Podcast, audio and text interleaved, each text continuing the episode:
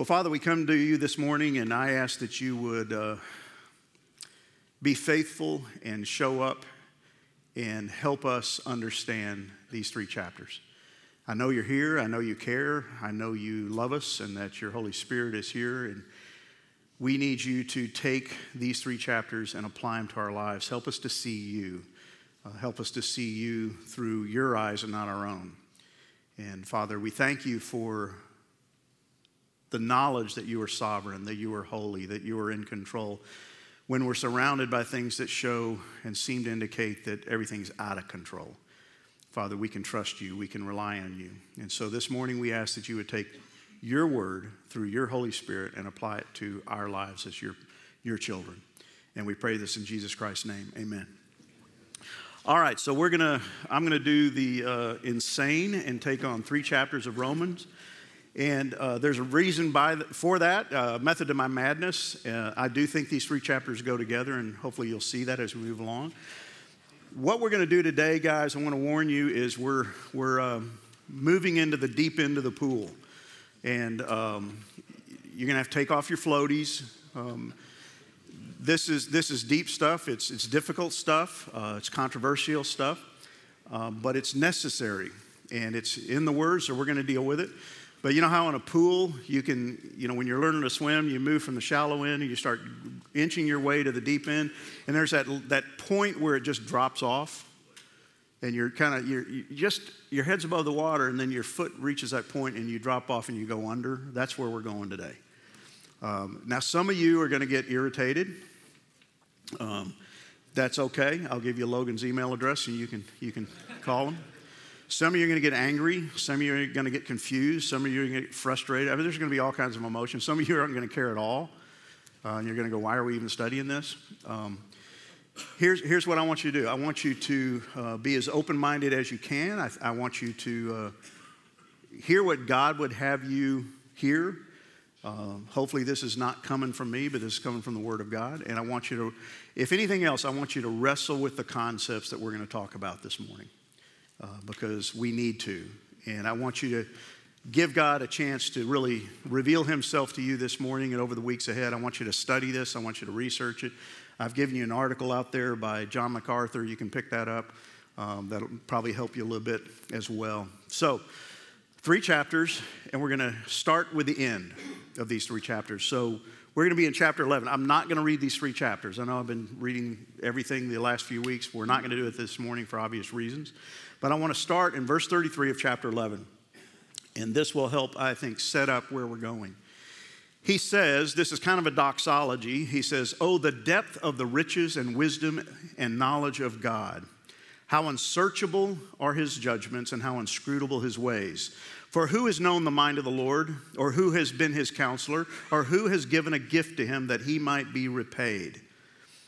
So he gives this incredible kind of a doxology, this uh, tribute, um, worship to God according to who God is. And he says, Oh, the depth of the riches. And then he ends it with, from, For from him, catch this, from him, from God, through him, and to him are all things. So, in other words, everything comes from him, through him, and everything eventually goes to him. Um, and so, this is, I think, the best way to take on chapters 9, 10, and 11, because he says the wisdom and knowledge of God, how rich, and that really that word and, where it says riches and, and wisdom and knowledge, should be um, of the. It's the riches of the wisdom and knowledge of God. God is incredibly intelligent. I, I think nobody's going to argue that, I don't think. Uh, God is incredibly knowledgeable. He knows all things. He's aware of everything going on. He's not bound by time. He doesn't have to worry about future and thinking about, gee, I wonder what's going to happen because he already knows. And so he says, How deep is the wisdom and knowledge of God? How unsearchable his ways. And he goes, How unsearchable his judgments. And this is really interesting. This word in the Greek literally means condemnation of wrong.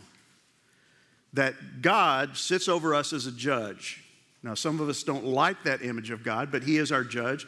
And as a judge, a judge condemns, a judge has to execute judgment on those who come before him. So it's a condemnation of wrong, the decision, whether severe or mild, which one passes on the faults of others. And he goes, How unsearchable are his judgments? And sometimes we struggle with, well, that's just not fair. How can God do that? Well, he's God. God can do whatever he wants to do. And, and as God, because he's just, and you always have to keep God in the context of his total character. He's loving, he's just, he's holy, he's righteous. He can be wrathful, he can be vengeful, but it's, it's, he's, it's never out of context. It's never just anger for anger's sake. There's a reason behind his anger, there's a justness to everything that he does. And so he goes, How unsearchable, how I can't even fathom his judgments. Sometimes we don't get it. You know, when you see something happen to someone you know and love and somebody who's a very strong believer, and suddenly they, uh, like Mike Matthews, when he contracted a brain tumor, and you, you go, why? That seems so unfair. It doesn't seem right. But how unsearchable are the judgments of God? His ways are inscrutable, he says. See, God's way of thinking, God's way of feeling, God's way of acting, the things that God does are beyond my capacity to comprehend. And we so want to understand God, put God in a box, manipulate God to where we can understand Him. And I think that's the drive behind most of what you see as idolatry in the world. It's man attempting to create a God they can control. But see, our God is unsearchable, he's unknowable to a certain degree. We can't really fathom, we can't understand what he does and why he does it. And where we run into trouble is when we start trying to explain away certain things about God because it's uncomfortable for us. Well, my God would never do that. Well, maybe you got the wrong God. Maybe you have the wrong view of God. Maybe you really don't understand God. So today we're going to take on three incredibly difficult topics they shouldn't be, but they are, and they're difficult only because of our perspective. They're not difficult from God's perspective. I don't think they were difficult from Paul's perspective. He didn't seem to have a real problem with them, but we really do struggle with these things. The first is going to be his sovereignty. That's chapter 9, God's sovereignty. The second one, chapter 10, is man's responsibility. And we're going to see that there seems to be a conflict, a paradox between those two things God's sovereignty and man's responsibility. God's control and man's free will is how it normally comes out. And the third one's going to be chapter 11, which is Israel's destiny. All through this book, he's talking to Jewish believers and uh, Gentile believers living in Rome, attending these house churches, and he's talking to the Jews about how the people of Israel had been chosen by God, gifted by God, given the covenants of God, and yet they had rejected God and yet there's a destiny. And as human beings, we sit there and go, well, why even bother with them? They screwed up. They crucified the Messiah. Why even bother? And so we struggle with why in the world would God even be faithful to them when they've been so unfaithful to Him? So these are the three things. And we talk about God's sovereignty, it's going to lead us into the topic of election. Why? Because that's what chapter 9 talks about. God chooses. Now, when I've brought this up before in, in Band of Brothers, I've had guys l- just light me up and never come back because they hate this topic. They, they struggle with this topic. What are you telling me God chooses? No, I chose God. Well, that's going to lead us into man's responsibility. Yeah, you did choose God. You have to believe. Man must accept. But Paul seems to indicate that, but God chose you. Well, wait a minute, you can't have it both ways. Well, no, God can have it both ways. And the scriptures teach both ways, and we'll see what that means. And then with Israel, as far as their destiny, He's going to restore them, even though they don't deserve it, even though they rejected Him. So, three chapters with three really incredible, tough topics and yet, I think they're incredibly important for us to understand as believers in Jesus Christ. We can't ignore them. I would love to just go from chapter 8, which is a wonderful chapter about the presence of the Spirit of God, and then just go all the way to chapter 12. Let's just skip election. Well, I can't because God didn't skip election. He had Paul put this in the scriptures. Ephesians 1 deals with it. It's all throughout the Bible from beginning to end, as you'll see. So we got these three tough topics. How are we going to deal with them? But before we deal with them, I want to ask these, these questions. And here's what I want you to wrestle with this morning How big is your God? How big is your God? If you've created a God that you can control, your God's not big enough. If, if you sit there and go, Well, I don't like this about God, well, then he's no longer God, he's your God. He's your image of God. How big is your God? Secondly, is he the God of the Bible or one of your own making? So you can tell me I don't like this concept. I don't like the idea of election. I don't think it's, it's, something I resonate with. Well, okay, then you go back to the scriptures and you show me where it's not true. But don't just tell me you don't like it. Deal with the scriptures. What does the Bible teach? Are your beliefs about God based on scripture or tradition? Well, I was told, I was raised in my denomination, I don't really care. I was raised Baptist. I don't really care. What does the Bible say? And to know what the Bible says, what does that entail? You've got to go study the Bible. So if you walk out of here this morning, and you go, I don't know that I agree with this, or I don't like it, I don't, that's great. Then you go study the scriptures and you decide what God's telling you about this topic. Let God teach you. Do you have your God fully figured out? I hope not. I really hope God's bigger than your capacity to comprehend Him. And do you have a diminished view of God? See, all of this is important because when we study these passages, what's going to happen in your spirit and my spirit, and believe me, all week long as I've been preparing for this, I'm, I'm wrestling inside going, Lord, do I have to do this? I, can I teach something else? Can I do a lesson on hell? You know, this is, this is hard because my human nature says this does not seem right, this does not seem fair, it does not seem the way it should be. But how big is my God? What does my God have to say about these things? So we're going to go back to chapter 9. Remember, we looked at those verses at the end of chapter 11, that doxology about God, how big is God, his, how unsearchable are his judgments, how inscrutable are his ways. He's hard to really understand. We don't have a full capacity and a comprehension of who God is. And so we're going to go back to chapter 9. And he says, Paul's basically saying, I, really want everyone to come to Christ. And he says in verse 3, I could wish for myself, speaking about the Jews, his brothers in the flesh, his Jewish brothers, he goes, I wish that I myself were accursed and cut off from Christ for the sake of my brothers, the Jews. In other words, he's saying, I wish I could go to hell and they could be saved. That's how much he cared about his Jewish brothers. He wanted them to come to Christ, he wanted them to have salvation. And, and this can't happen, it wouldn't happen. He wasn't going to lose his salvation so they could get saved, but he was willing to at least think that, that, you know, I, I would rather I go to hell and be cursed eternally so that they could be saved. That's how much he cared about his brothers. He longed for them to be saved, but what was the reality? The majority of them had, had rejected the gospel. Now, there were Jewish believers in the church in Rome, there were Jewish believers in cities all across the world at that time, but the majority had rejected Jesus Christ as their Messiah, right? That's the reason he was crucified. They didn't want him, they didn't accept him. And so he's going to ask a question. So, does this mean the gospel has failed?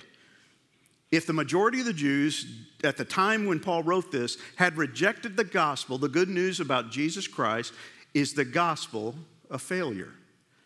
And he's going to say, no.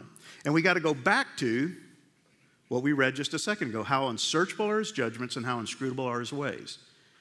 See, it would be real easy for Paul and others to look and go, man, there aren't a whole lot of us the majority of our people have rejected the Messiah, and every time we bring him up, they abuse us, they accuse us, they ostracize us, they persecute us. Has the gospel failed? Well, his ways are beyond my ways of comprehension. Isaiah 55 8, my thoughts are not your thoughts, God says. Neither are your ways my ways, declares the Lord. We operate differently. I'm God, you're not. And sometimes you're going to struggle with how I do things, but you know what? Trust me, rely on me. Has the gospel failed? Paul's going to say no. The gospel has not failed. He goes on and says, This is really interesting. You got to keep, keep in mind, he's talking to these Jews within the church there, these Jewish Christians. He says, Not all who are descended from Israel belong to, belong to Israel. And, and that's going to kind of knock their world crazy, and they're going to go, wait, wait a minute, what are you talking about? Not all who are descended from Israel belong to Israel. Not all are children, are children of Abraham because they are his offspring. What's he talking about? You remember the story of uh, Isaac and Ishmael? Isaac was born to Sarah, Ishmael was born to her handmaiden. One was kind of Abraham and Sarah's idea to bring in the promise. Hey, why don't you go into my handmaiden? Uh, she'll have a baby and he can become the heir. That was their way of helping out God. But God says, no, no, no, that's not how it's going to happen. It's going to happen through Sarah. Even though she's barren, you're old, she's old, she's barren. We're going to do it my way. And Isaac was born. And he says that not all who are descended from Israel belong to Israel. Not all are children of Abraham because they are his offspring. And he's differentiating between Ishmael and his descendants and Isaac and his descendants. There's, there's a choosing going on. There's something going on that God chose to, to do it His way. It ain't going to be this way. Even though they were born from Abraham, came from his seed, the lineage of Ishmael are not considered his children, God's children. But Isaac are. Well, then he goes on, and he goes a little bit further in the historical context, and he starts talking about Isaac. And he says, he had children. He had two sons born to Rebekah. And Rebekah is going to have these two sons, two twins, and they're going to be born, and the younger is going to lord over the older. God is choosing, God is making a choice. God is saying, this one over that one. Everything in that society said the older, when he comes out, firstborn, even though they're twins, he came out first. Esau should be the inheritor. He should get the title. He should get it all. But that God says, no, that's not how it's going to happen. The children of the flesh, it is not the children of the flesh who are the children of God, but the children of the promise. Back to Ishmael, children of the flesh. That's not how God chose to do it. Isaac, children of the promise, that's how God chose to do it. One group gets chosen over another. God selects, God elects, God does what he wants to do. We don't understand it, we don't get it. If you're Ishmael, you're going, hey, this isn't fair. This is the way of God, this is the will of God. And then he talks about Rebekah and these two children born to her. Jacob and Esau, though they were not yet born, still in the womb, they had done nothing either good or bad. They couldn't. They're, they're in utero, they haven't been born yet. One gets chosen over the other in order that God's purpose of election, there's the word, since chills up our spine, might continue, not because of works, but because of him who calls. She was told the older will serve the younger. And then this statement that we all struggle with Jacob I loved, Esau I hated. All that simply means is I'm putting my favor on Jacob, and as a result, my favor is not on Esau. He's choosing. Two twins born to the same parents, and God says, I'm choosing the younger over the older. I'm choosing Jacob. Not because of anything Jacob had done, not because of anything happening in the womb, not because he was special, but God says, I'm choosing this one over this one. And everything in our human nature says, that is not fair. That is not right. And we struggle. And he says in verse 14, what? Is there injustice on God's part? See, he knows what you're thinking. He knows what his audience is thinking. What shall we say to God? Is, is there injustice? God, this is not right. This is not fair. Esau is the older. He should get the inheritance. Why did you do it this way? Is there injustice? Is God not right? Is God not holy? Is God doing something wrong? What's his answer? By no means. It's the answer he gives to every one of these questions all throughout the book of Romans. By no means. What are you nuts? Are you crazy? Have you lost your mind? What are you thinking? No. And then he's going to go back to Moses. And you see what he's doing? He's going back through the history of the Israelites and he's saying, Look at what God has done since the beginning of time. He has been a God who chooses, a God who elects, a God who determines. He says, I said to Moses, I will have mercy on whom I have mercy. I will have compassion on whom I have compassion. And again, what, what do you, what's going on in your spirit? Hey, wait a minute. That is not fair. I thought God was compassionate to all people. But he says, I will, God will have mercy on whom I have mercy. I will have compassion on whom I have compassion. And all throughout the story of the Exodus, what does he? He shows mercy on the Israelites and he shows no mercy to the Egyptians. Why? Because he's God. He has a purpose, he has a plan. He's doing something that we don't yet understand. The Israelites didn't understand it, they didn't get it yet. In verse 16, he says, So then it depends not on human will or exertion, and this is really important, because what are we? We are self made men. I am where I am because of me. Now, some of you can take pride in that. Some of you go, I'm here because of me. We're self made men. But he says, it doesn't depend on human will or exertion, but on who? God. At the end of the day, it depends on God. Everything depends on God. Even your salvation depends on God. But yet, I was raised with an attitude, with an understanding, with, with a belief that no, it's up to me. It's my choice, my decision. I chose. I walked the aisle. I prayed the prayer. I did this. I, I, I, me, me, me. And he says, no, it's not based on human will or exertion, it's based on God. And this is hard. This is difficult. It goes against our human nature. He goes on, verse 18 God has mercy on whomever he wills, and he hardens whomever he wills. What? God hardens? That's not loving. And again, you got to sit here and go, okay, who is God? Why does God exist? What is God trying to do? Who am I to question God? He's God, I'm not. He has mercy on whomever he wills, he hardens whomever he wills. And then he, goes, he asks the question why does he still find fault? What's, what's he really asking there? Who can resist his will? Well, if God is the one who decides, if God is the one who shows mercy, if he's the one who hardens, then why does he hold anybody responsible for whether they choose Christ or don't choose Christ?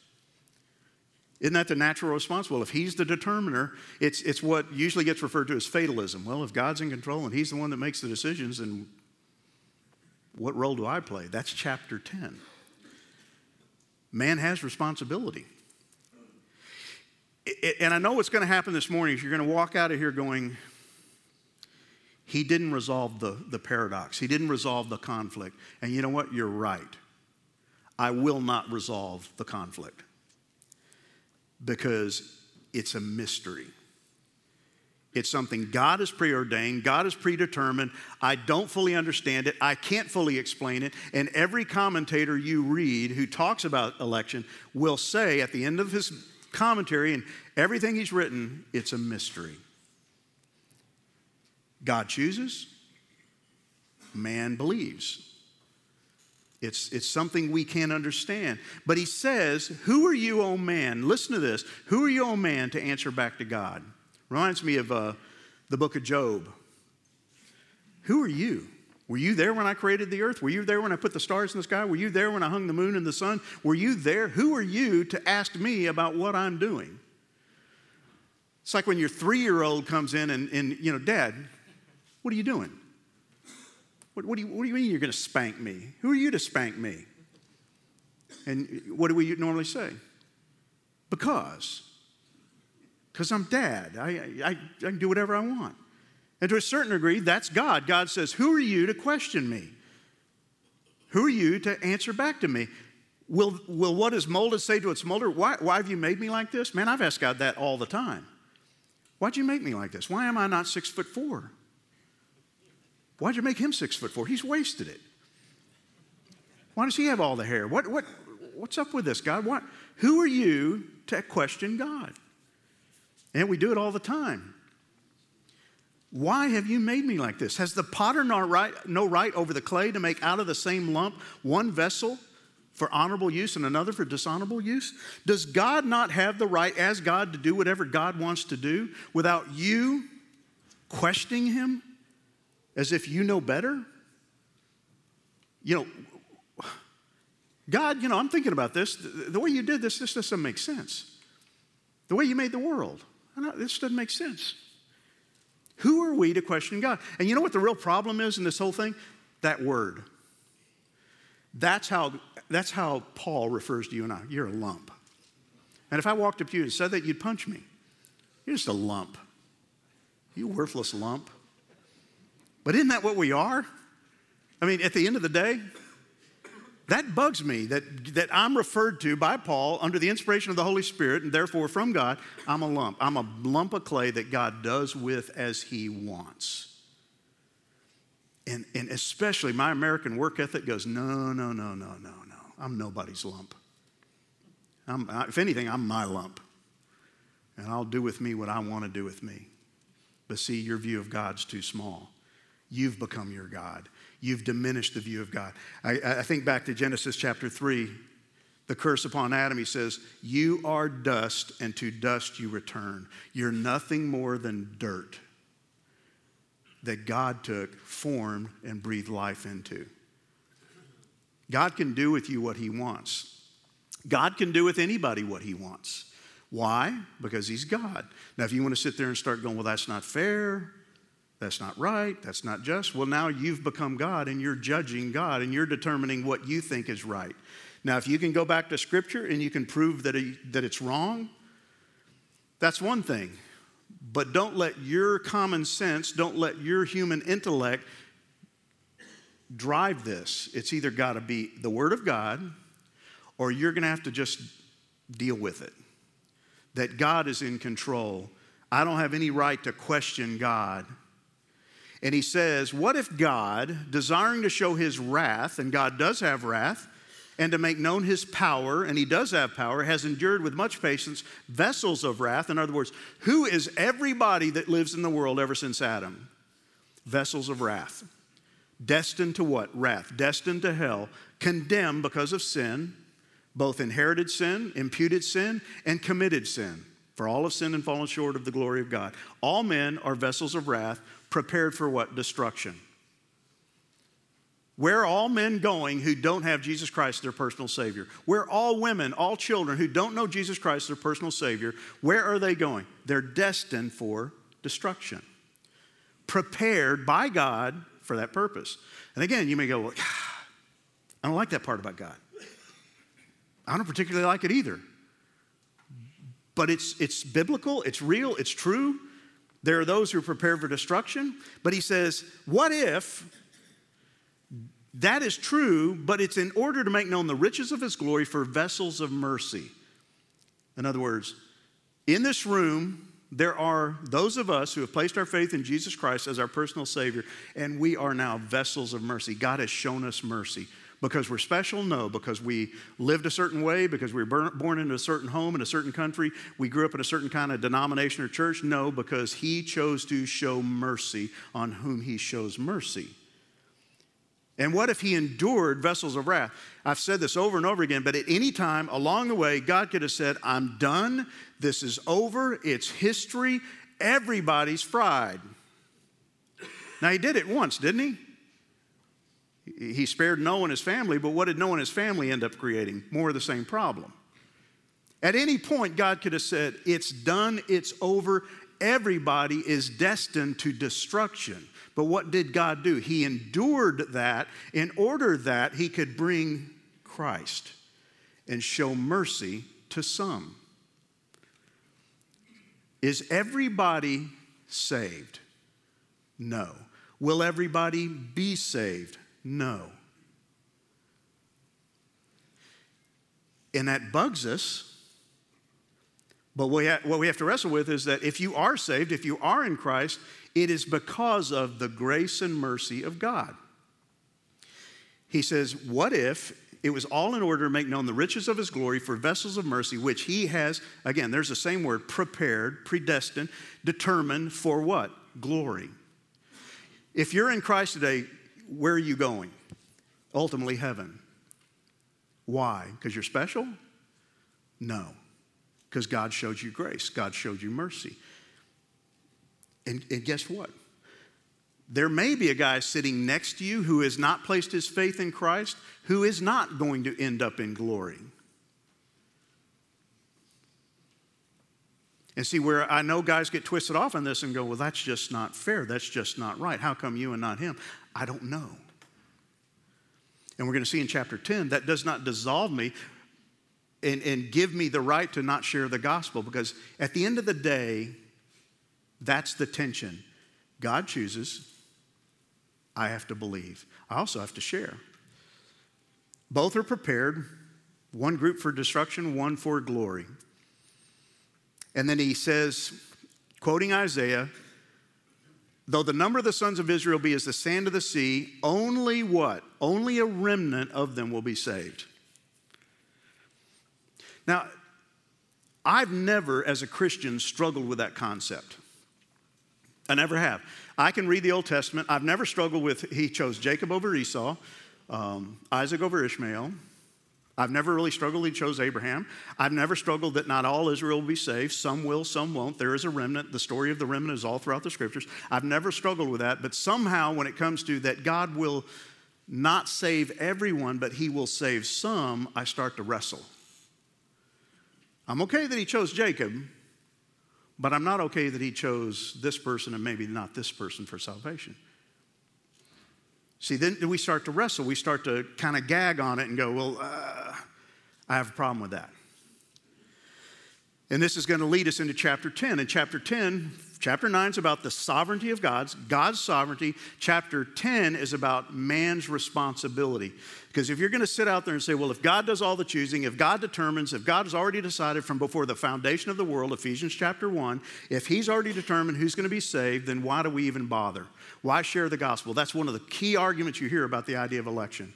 If God's already chosen, why bother? Because God told us to share the gospel. That's the command. He says, Brothers, this is really interesting to me because he's just talked about election, choosing, and now he says, Brothers, my heart's desire and prayer to God for them, the Jews, non believing Jews, is that they may be saved. And that creates a paradox, right? What is it? God elects, he says, God chooses, God predetermines, but Paul is praying for their salvation. Wait, Paul, why are you even praying?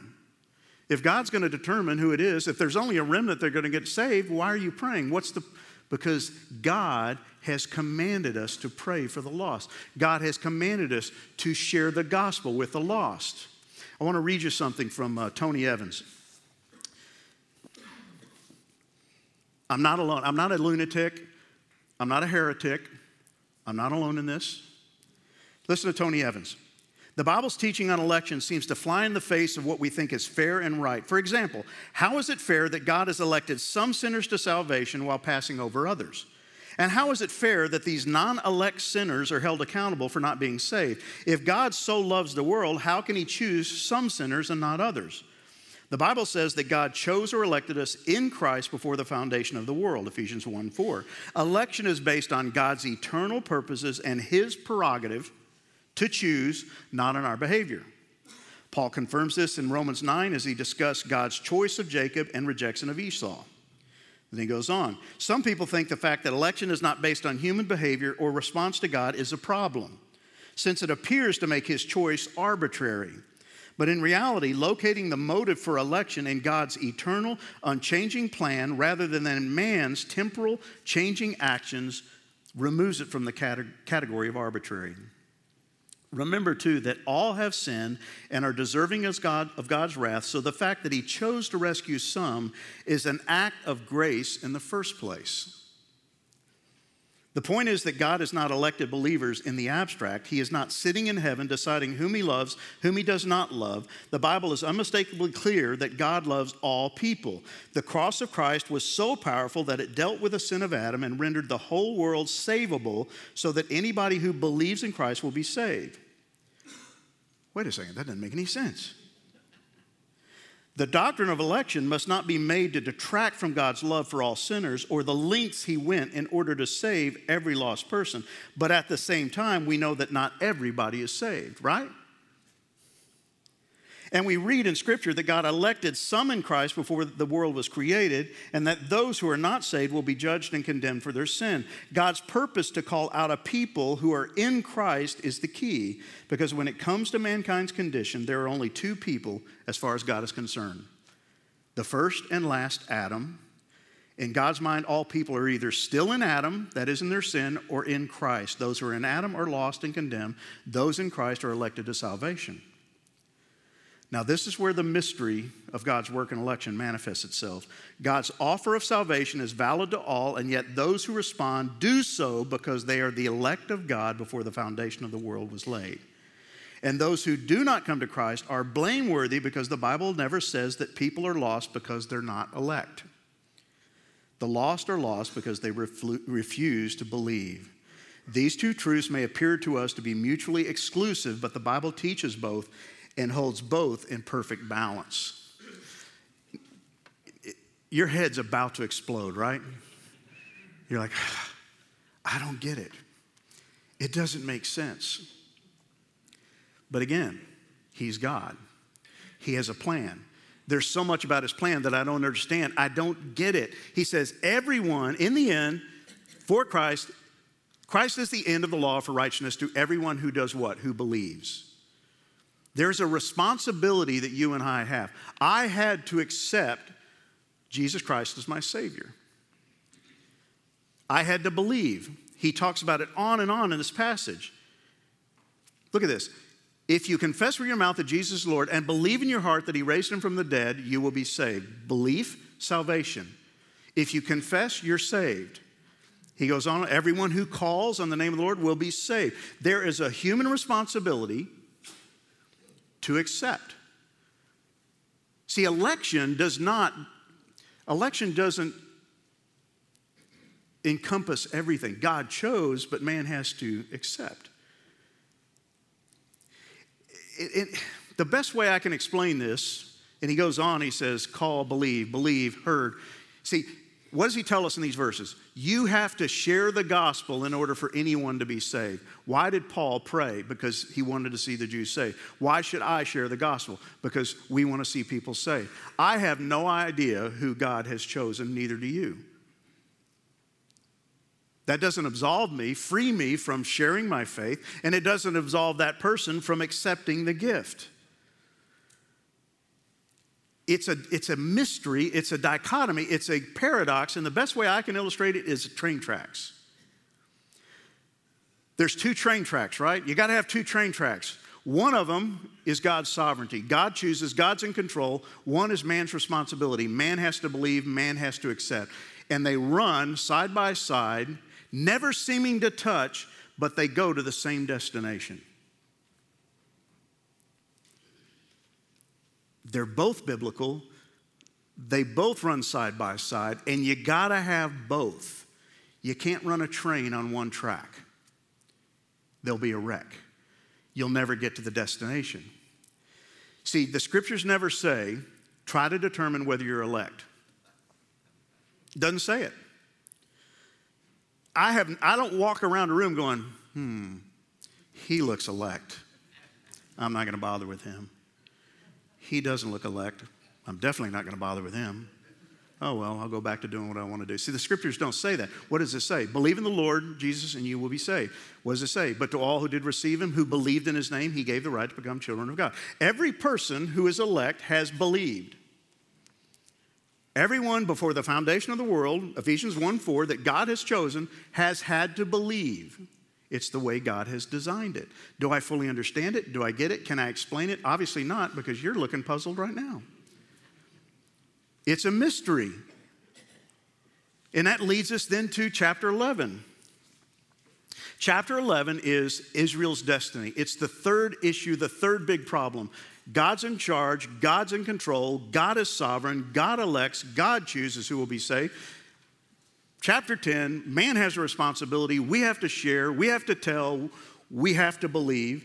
And then chapter 11 is what's he going to do with these stubborn Israelites? There are those today who teach that he's done with the Israelites. They're toast. The church has taken over. All the promises to Israel come to us. It's called replacement theology. I do not believe in it. This church does not believe in it. We believe God is not done with Israel. Why? Because the scriptures teach it. He's not done.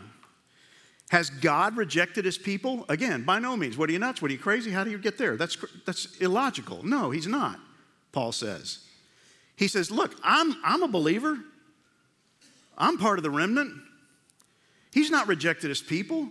He's still got Jews that he's saving, and there's a day coming when he will save many more. He's not done, he's not finished. He says, So, too, at the present time, there's a remnant. Paul's part of that remnant. The people he's writing to, we're part of the remnant. Chosen, there's that word again, elected by grace. See, what does Paul know? All around him are Jews who are not accepting Christ and will die in their sins. But he's still sharing, he's still praying, he's still going around sharing the gospel. So, what then? Israel failed to obtain what it was seeking. The elect obtained it, but the rest were hardened? Yeah. There, there's, there's something going on. There is a chosen by God, there's an elect by God. Paul's one of them. The people he's writing to, the Jews in that church, are part of that group. And the word he uses there, it means it's God picked out, God chose, but it also means the person chosen. There are within that church, the ones he's talking to, the elect. But does that mean God's done with every other Jew? That God's not going to do them any kind of favor? He's not going to redeem anymore? No. He says that God has given them a spirit of stupor, eyes that would not see, ears that would not hear. Does that seem fair? No. But you know what? If that had not taken place, we wouldn't be here. If the Israelites had not rejected Jesus Christ, the gospel would not have gone out to the Gentile world, and we wouldn't be here. Now it seems very fair because I got to hear about Christ. And so, for whatever reason, God chose to, down to this very day, Paul says, there are still people who are unable to hear, unable to comprehend, don't get it, don't see it, aren't accepting, they're hardened, they're blind, they don't get the truth of the gospel. But then he talks about, you know what? You, Gentiles, were grafted in, and you're wild olives. Do you think he can't, he doesn't have the power to graft in natural branches, those Jews who right now are rejecting him? Yeah, God grafted you in. He can certainly regraft back in his own people. He says in verse 23 even they, the Jews, if they do not continue in their unbelief, will be grafted in, for God has the power to graft them in again. God is not done with the Jews yet. God is not rejecting the Jews yet. God is going to do something with the Jews yet to come. And he describes it in verse 25 a partial hardening has come upon Israel until the fullness of the Gentiles has come in. What I believe that means is, guys, there is a number if God chose before the foundation of the world who will come to Christ, there is a number of Gentiles who will come to Christ. God knows that number. I don't know what that number is. And when that number is in, in completion, I believe the rapture of the church takes place. And then what happens? The hardening stops. The Jews will be once again shown grace and mercy by God. The deliverer will come from Zion. He will banish ungodliness from Jacob. This will be my covenant with them. I will take away their sins. God is not done yet. See, right now it seems unfair that He's hardened the hearts of so many who are Jews, who are people of God, and it doesn't seem right. It doesn't seem fair, and yet we're the recipients of that. The gospel has come to us.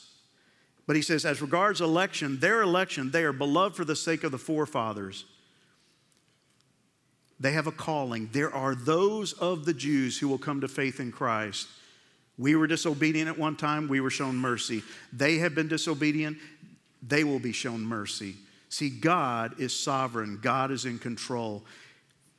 Man, I, I know this is hard. I know this is difficult. I, and, and you're going, what the heck difference does it make? It changes everything about who you think God is.